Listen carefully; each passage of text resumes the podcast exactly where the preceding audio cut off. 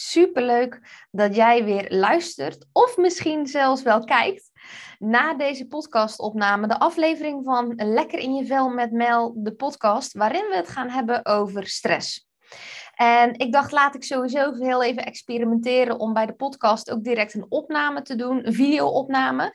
Uh, en die ook op YouTube te zetten, zodat als jij liever kijkt uh, of dat je beeld hebt naast dat je wilt luisteren, dat die mogelijkheid vanaf nu daar ook zal zijn. Dus bij deze. Um, om mee te starten, deze opname of deze aflevering. Deze aflevering die gaat dus over stress. En uh, momenteel zit ik in de afstudeerfase van mijn opleiding osteopathie. En bij een afstudeerfase hoort ook altijd een afstudeeronderzoek. nu ben ik niet zo van de afstudeeronderzoeken. Alleen dacht ik, om het mezelf makkelijk te maken en om het mezelf leuk te maken, laat ik kiezen voor een onderwerp waar mijn interesse heel erg ligt. En waar ik de afgelopen jaren al steeds meer over ben te weten gekomen. Dus ik dacht, laat ik mijn afstudeeronderzoek hebben over stress en de osteopathische aanpak daarin. En terwijl ik de afgelopen weken literatuuronderzoek aan het doen was over stress, over uh, hoe dat momenteel wordt aangepakt, over de kosten van stress, over uh, uh, überhaupt de definitie van stress. Dacht ik, wellicht is het ook interessant om hier ook nog eens een podcast opname over te maken. Um, waarin ik je mijn visie meeneem over stress. En dat ik je in de breedste zin van het woord dingen kan vertellen over stress. En ook in de meest diepste zin van het woord dingen kan vertellen over stress. Maar uiteindelijk, wat heel belangrijk is. Um, en wat ik bij elke aflevering doe, is dat ik het graag wil platslaan van hele leuke theorie naar praktische tools, tips en tricks om ervoor te zorgen dat als jij luistert naar deze opname, dat jij dus weet van hé, hey, met de stressgerelateerde klachten die ik heb, wat zou ik daar nou aan kunnen doen? Om zo ook weer op deze manier bij te kunnen dragen aan jouw lekker in je vel proces. Of dat jij zou kunnen bijdragen aan vrienden, familie in je omgeving uh, die last hebben van stress. En dat je deze podcast dus kan delen met hun. Om ervoor te zorgen dat we op deze manier een ripple effect creëren. En dat dus iedereen weer terug lekker in zijn vel kan komen te zitten. Dus op deze manier laten we gaan aftrappen. En voor ik aftrap, wil ik nog heel eventjes kwijt. Ik zou zeggen, zorg ervoor dat je pen en papier bij de hand hebt om dingetjes op te schrijven of je telefoon, je notities. Um, zodat als er waardevolle dingen voorbij komen waarvan jij denkt van, oh wauw, daar mag ik wat mee doen, dat je dat direct kan opschrijven. Dus ik zou zeggen, pak nog even je pen en papier. Zet hem heel even op pauze op dit moment, zodat jij vanuit hier nog um, lekker mee kan schrijven. Goed. Let's go als we het hebben over stress, kan ik het hebben over heel veel verschillende theorieën. Ik zou het bijvoorbeeld kunnen hebben over een stukje hoe de um, as werkt tussen je hypothalamus, tussen je hypofyse naar je bijnieren toe. Dat is heel interessant. Gaat over cortisol aanmaken en hoe dat stofje nu vanuit je hersenen wordt aangemaakt en dan via de bloedbaan wordt afgegeven naar je bijnieren. Dat je bijnieren cortisol aan kunnen maken en vanuit daar, vanuit de aanmaak van cortisol, je lichaam in de actiestand kan komen. Dit is de korte samenvatting ervan.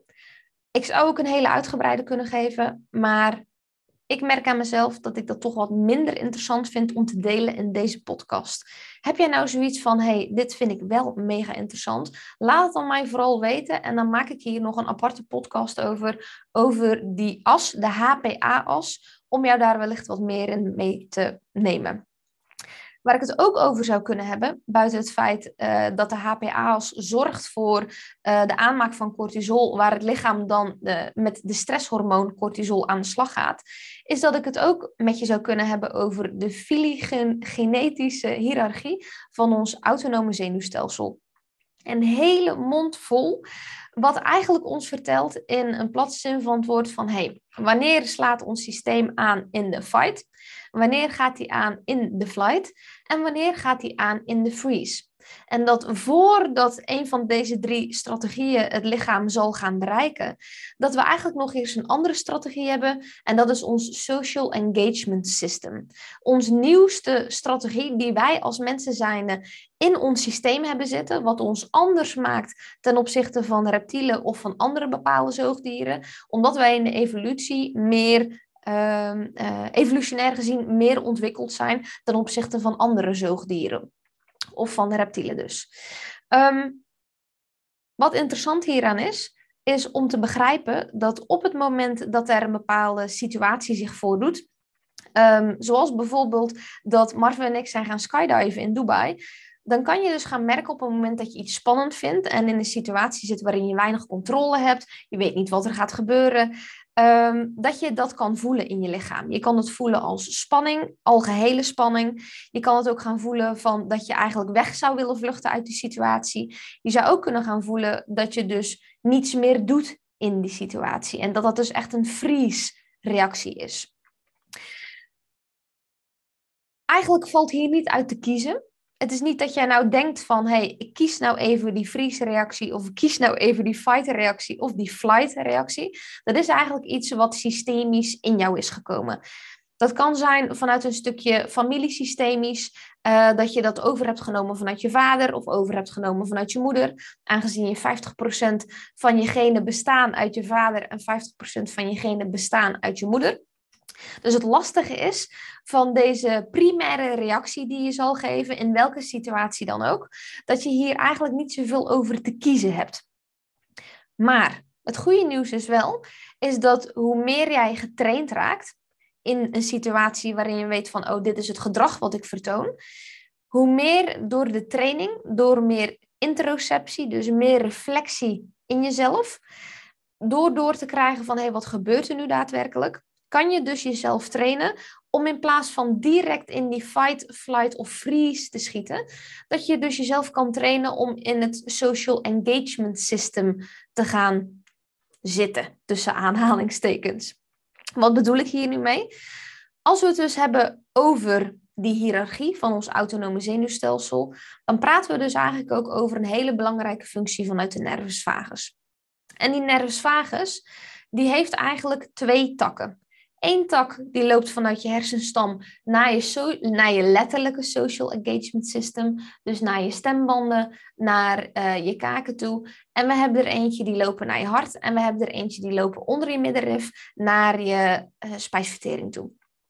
Dus op het moment dat je dus uh, in een situatie komt waarin een handeling nodig is. En je kan dus jezelf trainen om dus vanuit de social engagement system beter te leren praten, beter te leren je gevoelens te uiten, letterlijk vanuit intern, extern dat weg te kunnen zetten. Kan je dus jezelf trainen om dus eigenlijk um, ja, stress van buitenaf uh, waarin je dus rustig kan blijven door middel van het trainen van het social engagement system en het dus trainen van je eigen bewustwording op hoe jij reageert op stressoren in de ruimste zin van het woord. Want als we het hebben over stressoren in de ruimste zin van het woord, dan mag je eigenlijk eerst teruggaan naar de vraag van hé, hey, wat is stress nu eigenlijk? En als we het hebben over stress of als we het hebben over stressoren, dan hebben we het dus eigenlijk over alle prikkels van buitenaf waar jouw systeem op moet reageren. En met systeem bedoel ik dus eigenlijk je autonome zenuwstelsel. Alles wat onbewust eigenlijk tot je binnenkomt. Ehm, dat is waar je lichaam dus op, of je systeem op moet reageren. En stress is dus eigenlijk niets meer dan een externe prikkel om jou heen, in de ruimste zin van het woord. Als we het hebben over geluid, als we het hebben over licht, als we het hebben over eten die in jou komt, als we het hebben over een gesprek, uh, als we het hebben over luchtvervuiling, als we het hebben over uh, straling vanuit uh, apparatuur. We hebben het echt over allerlei vormen van stressoren. En als je dus begrijpt dat dus we eigenlijk 24 uur 7 prikkels om ons heen hebben, dan begrijp je dat ons systeem eigenlijk gedesigned is om die prikkels te kunnen ontvangen. En dat stressoren dus eigenlijk per definitie niet iets slechts zijn, omdat we alleen maar met ons systeem directeren van hey, is dit gevaarlijk of is het niet gevaarlijk? Dat is eigenlijk waar ons systeem voor is gedesigned om te kunnen overleven. Het toffe is, als je dat dus begrijpt, dat ons systeem dus gedesigned is om te overleven, dan begrijp je dat prikkels daar dus eigenlijk nu gewoon bij horen. Er is alleen een verschil tussen uh, de moderne wereld en de wereld van in de oermens, is dat we nu gewoon veel meer prikkels hebben ten opzichte van die we hadden toen we in de oertijd leefden. Maar alsnog neemt het niet weg dat het hebben van deze meer prikkels ervoor zorgt dat we eigenlijk stress creëren of stressgerelateerde klachten creëren. Hoe ik er eigenlijk naar kijk, is dat het niet per definitie gaat dat wij stressgerelateerde klachten krijgen omdat er te veel stress is, maar dat wij eigenlijk stressgerelateerde klachten ervaren doordat er niet genoeg herstel is. En dat we dus niet genoeg focussen op alle energieinkomsten, waardoor onze energieuitgaven te veel worden. En dan heb ik het dus eigenlijk over het zelfherstellend vermogen van ons lichaam. En ons zelfherstellend vermogen van ons lichaam, onze inner physician, onze innerlijke dokter, ehm, die zorgt er eigenlijk voor dat alles weer terug kan herstellen. Alleen is het wel heel erg van belang dat dus alles wat nodig is om te kunnen herstellen, dan ook daadwerkelijk tot ons komt. Voor dat ik naar dat stukje ga, wil ik nog eerst heel eventjes teruggaan naar een stukje als we het hebben over stressgerelateerde klachten. Want zoals in elke podcast zorg ik ervoor dat om hier een win-win situatie van te maken, dat je ook je vraag mag stellen met betrekking tot het onderwerp en zelfs ook met betrekking tot waar jij tegenaan loopt, zodat ik je op deze manier ook kan helpen met op jou uh, lekker in je vel proces. Er zijn dus ook een paar vragen gekomen met betrekking tot stressgerelateerde klachten. En ik wil je daar eerst heel even een stukje in meenemen.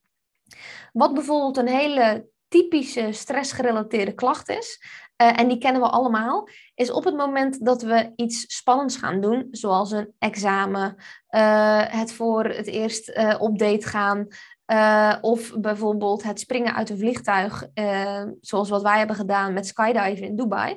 Dat primair er eigenlijk twee stressgerelateerde klachten zijn die we eigenlijk allemaal herkennen.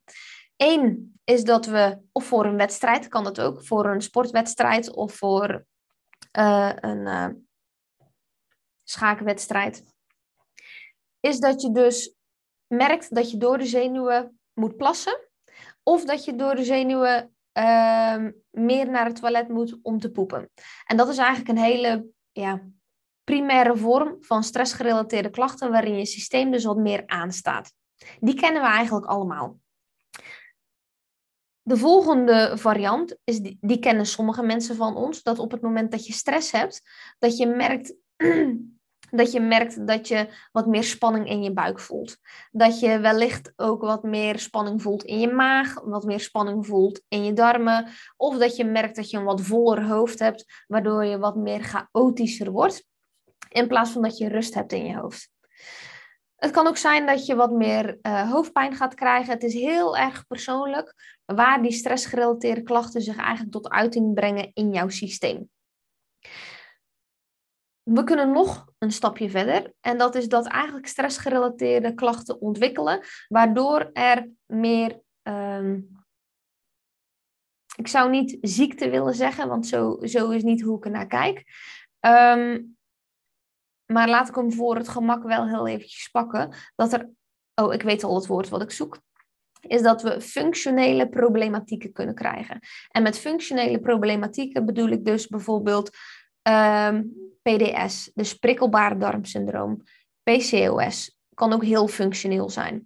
Hormonale klachten in de ruimste zin van het woord kunnen ook heel functioneel zijn. Mentale klachten, zoals uh, distress ervaren, um, kan ook heel functioneel zijn.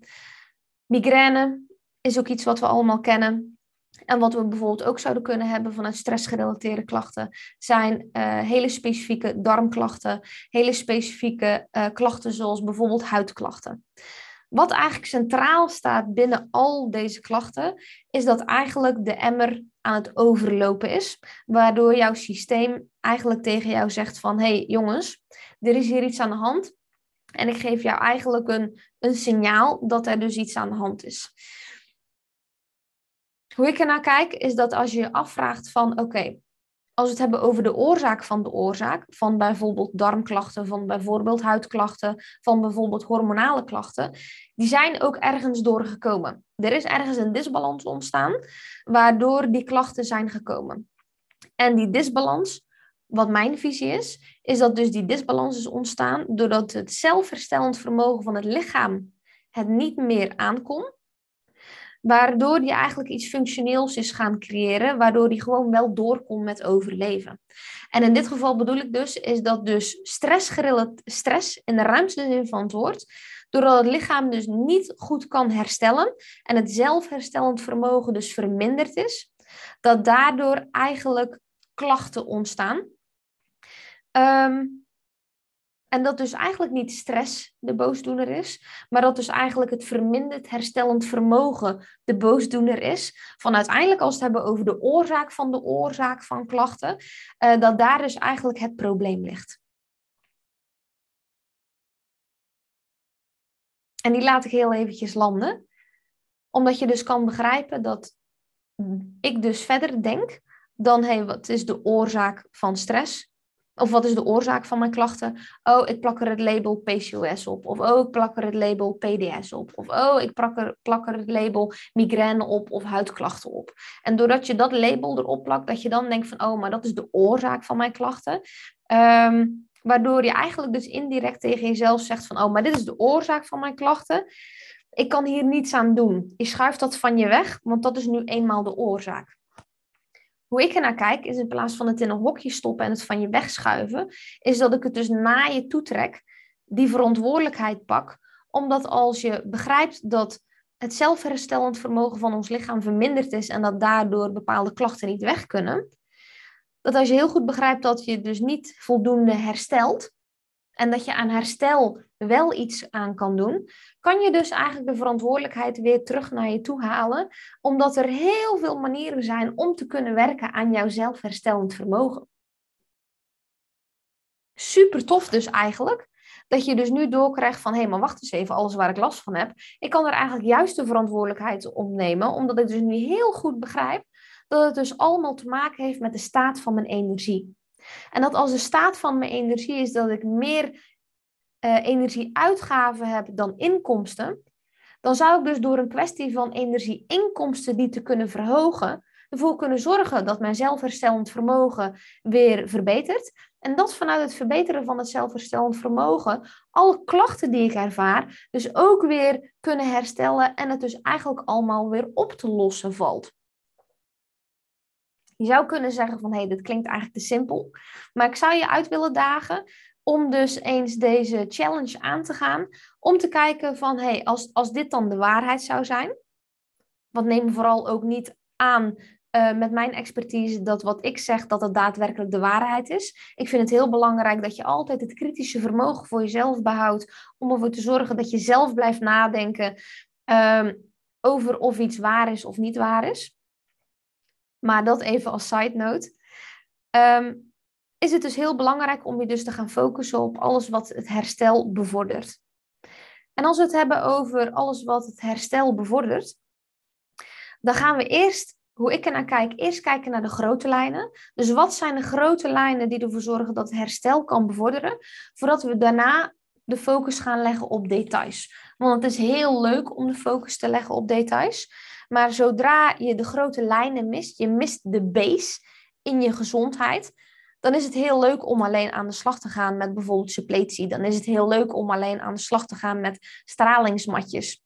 Dan is het leuk uh, uh, om aan de slag te gaan uh, met alleen een stukje mindfulness. Maar het belangrijkste is, is dat dus als je eerst uitzoomt naar de grote lijnen van zelfherstellend vermogen, dan hebben we het dus eigenlijk over een paar basisdingen.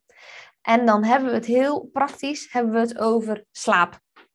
Hoe goed is jouw slaap in kwaliteit en hoe goed is jouw slaap in kwantiteit? Hoeveel uur slaap je op een nacht? Slaap je genoeg? Word je uitgerust wakker?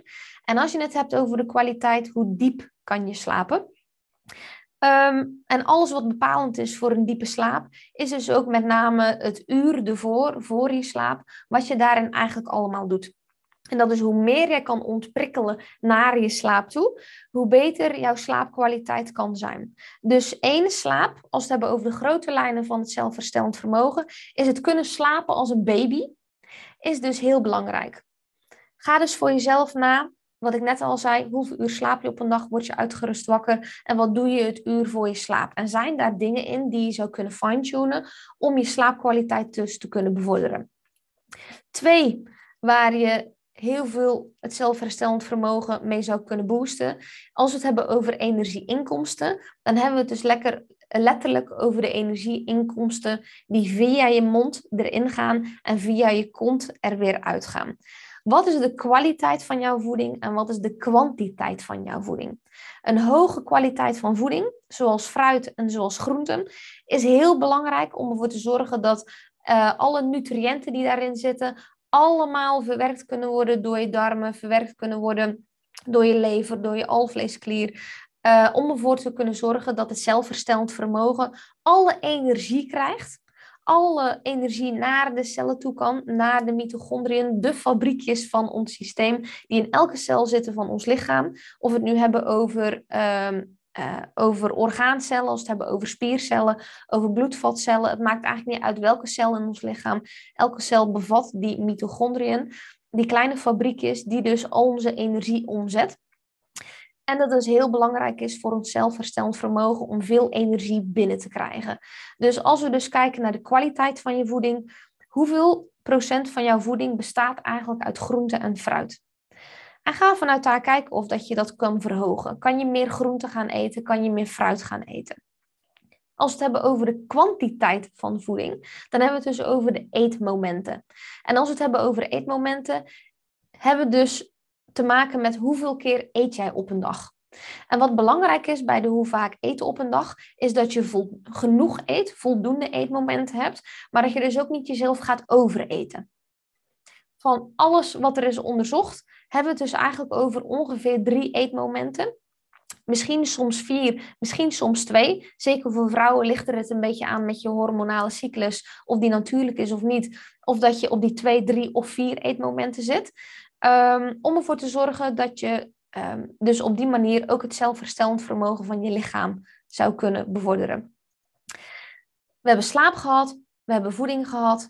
We hebben daarin ook, het, eh, als we het hebben over een stukje Ehm, emotionele gezondheid. Dus ook een stukje het kunnen verwerken van je emoties. En het kunnen verwerken van je emoties, als we het hebben over energieinkomsten, is het heel belangrijk dat je ook gaat leren weer een beetje terug naar de oldschool manier te gaan van met een dagboek schrijven. Om zo te kunnen processen van hé, hey, wat is er nu eigenlijk gebeurd op mijn dag? Wat houdt me bezig? Om het letterlijk van je af te kunnen schrijven je social engagement system te gaan gebruiken door letterlijk te praten, maar ook buiten het praten ook te gaan schrijven, zodat het uit je systeem kan, om zo op die manier ook te kunnen ontladen als we het hebben over mentale gezondheid, dan is het heel belangrijk om ervoor te zorgen dat je weer rust terug in je hoofd gaat krijgen, om zo ook weer de energieinkomsten maximaal te kunnen zetten. Als we het hebben over rust in je hoofd krijgen, is het dus heel erg van belang om dus uit je hoofd te komen en in je lijf te zakken. Dat kan individueel verschillen, maar over het algemeen, als we het hebben over uit je hoofd komen en in je lijf zakken, zijn er twee dingen die heel erg van belang zijn om daar naartoe te kunnen. Eén is ademhaling. En twee is relatieve beweging. Maar beweging waarbij je uh, alsnog in ontspanning kan komen. Dus over het algemeen hebben we het dan over yoga. En over het algemeen hebben we het dan over wandelen. Het kan zijn dat er individueel nog wat kleine verschillen in zitten. Spin me daar niet op vast. Uh, maar het is dus heel belangrijk om dus mentaal uit je hoofd te kunnen komen en in je lijf te kunnen zakken door middel van ademhalingsoefeningen en door middel van yoga of wandelen. Je kan daar mindfulness apps voor gebruiken om die ademhaling te kunnen doen. Je kan het ook eigenlijk heel simpel houden door rustig door de neus in te ademen en door de mond uit te ademen voor zo'n vijf minuten. Probeer maar eens vijf minuten het vol te houden. Um, want je denkt aan de ene kant, oh wat is vijf minuten nou? Maar probeer maar eens vijf minuten te focussen op je ademhaling, zonder dat je daarbij terug in je hoofd schiet. Iets wat je ook dagelijks zou kunnen beoefenen. Net zoals dat je het dagelijks kan beoefenen van slaap, het dagelijks kan beoefenen van de voeding en het dagelijks kan beoefenen van uh, je emotionele uh, staat en de inkomsten daaruit. De laatste die ik je mee wil geven, als we het hebben over het vergroten van je energieinkomsten, en dat is er eentje die uh, velen vergeten, is dat we het eigenlijk hebben over je spirituele gezondheid. En wat bedoel ik nu met spirituele gezondheid? Dan heb ik het dus letterlijk over de zingeving in je leven. Is hetgene wat jij in het dagelijks leven doet, geeft je dat zin? Word jij blij van het werk wat je doet? Word je blij van hoe je leven eruit ziet? En ga eens nadenken. En ik denk dat dat zelfs nog wel de grootste, als we het hebben over de grote lijn van energie-inkomsten, dat het belang van zingeving in je leven, het belang van leuk werk, het belang van werk wat je zin geeft, eigenlijk wel een van de belangrijkste dingen is als we het hebben over energieinkomsten, als we het hebben over het zelfherstellend vermogen, als we het hebben over een van de meest grootste dingen met betrekking tot herstel, waardoor je stress heel makkelijk kan handelen. En ga voor jezelf na met hoe momenteel je leven is ingericht. Behaal ik zingeving uit hetgene wat ik momenteel doe? En het kan heel goed zijn dat het heel confronterend voor je kan zijn. Dat je merkt dat je dus eigenlijk niet de zingeving ervaart in je leven die je hebt. Ik wil hem niet al te zwaar maken. Uh, ik wil hem eigenlijk in de lichtheid houden en vanuit daar dat je voor jezelf kan bepalen van hey, doe ik wat ik leuk vind? Zo ja, goed bezig. Doe ik niet wat ik leuk vind? Wat zou ik kunnen doen om het leuker te kunnen maken? Of zou ik daarin iets nodig hebben om het leuk te kunnen maken? Dus ga dan voor jezelf heel even na van wat heb ik daarvoor nodig. Ik denk dat als je dus op fysieke gezondheid, mentale gezondheid, emotionele gezondheid en spirituele gezondheid in de grote lijnen zorgt voor energieinkomsten, je zorgt ervoor dat je letterlijk genoeg inkomsten hebt, waardoor de energieuitgaven en alle stressoren die op je afkomen, dat je dat prima kan dragen, dat je dan goed bezig bent. En als jij merkt dat je in al die lijnen eigenlijk al een hele goede base hebt weggezet, dat je dan kan gaan kijken naar een stukje details. Details zoals suppletie bijvoorbeeld. Hey, zijn er toch nog dingen nodig die ervoor zorgen dat ik daardoor meer energieinkomsten eruit kan halen? En ik denk dat het dan pas interessant is om daar naar te kijken. Um, um, of bijvoorbeeld de toevoeging van edelstenen die daarin je energie zouden kunnen bewaken. Um, en dat zijn even de twee concrete voorbeelden die ik kan geven in de details. Maar ik denk dat als je dit hebt geluisterd of dit hebt bekeken, dat je dan goed begrijpt van, oh ja, wat zijn nu eigenlijk de grote lijnen in gezondheid? De grote lijnen in het zelfherstellend vermogen, de grote lijnen in energieinkomsten en energieuitgaven. Dat je dan goed begrijpt dat al het andere dan eerder details zullen zijn. Um, heb ik daar dan nog iets aan toe te voegen? Ik denk dat dit een hele mooie afsluiter is, waarin ik mijn visie heb kunnen delen, waarin ik je allerlei praktische tips en tools heb kunnen geven met betrekking tot het focussen op energieinkomsten en met name het focussen op de dagelijkse inkomsten daarvan. En dat je nu weet of bewust kan gaan worden om ervoor te zorgen dat je, um, dat, je dat gaat lukken. En dat met jouw klachten die je hebt op dit moment, dat je dus weet wat je daarmee zou kunnen doen. Ik hoop dat ik je met deze aflevering, met luisteren of met kijken, of met kijken en luisteren, je hebt kunnen inspireren om je weer een stukje te helpen in jouw stappen met jouw lekker in je velproces. Ik zou zeggen, vond je dit nou mega inspirerend en dacht, denk jij van, hé hey, wauw, maar dit moet iedereen weten. Ik ken mensen die dit juist moeten gaan luisteren en moeten gaan kijken om zo de inspiratie eruit te kunnen halen. Hoeveel verantwoordelijkheid je eigenlijk kan nemen met betrekking tot jouw gezondheid, met betrekking tot stress en stressgerelateerde klachten, dan dat je eigenlijk denkt. Dan zou ik zeggen, deel hem vooral je kan hem ook delen op socials. Want zoals ik al in de intro zei, op het moment dat dat kan en we kunnen op die manier een ripple effect creëren om zo iedereen lekker in een vel te kunnen laten zitten, dan is dat natuurlijk fantastisch. Dus dat zou super zijn als je dat zou kunnen doen. Ik wil je nog als laatste uh, bedanken. Bedanken dat je hebt geluisterd naar deze aflevering. En uh, ik hoop dat ik een stukje heb kunnen bijdragen in jouw proces. En tot de volgende aflevering. Doei!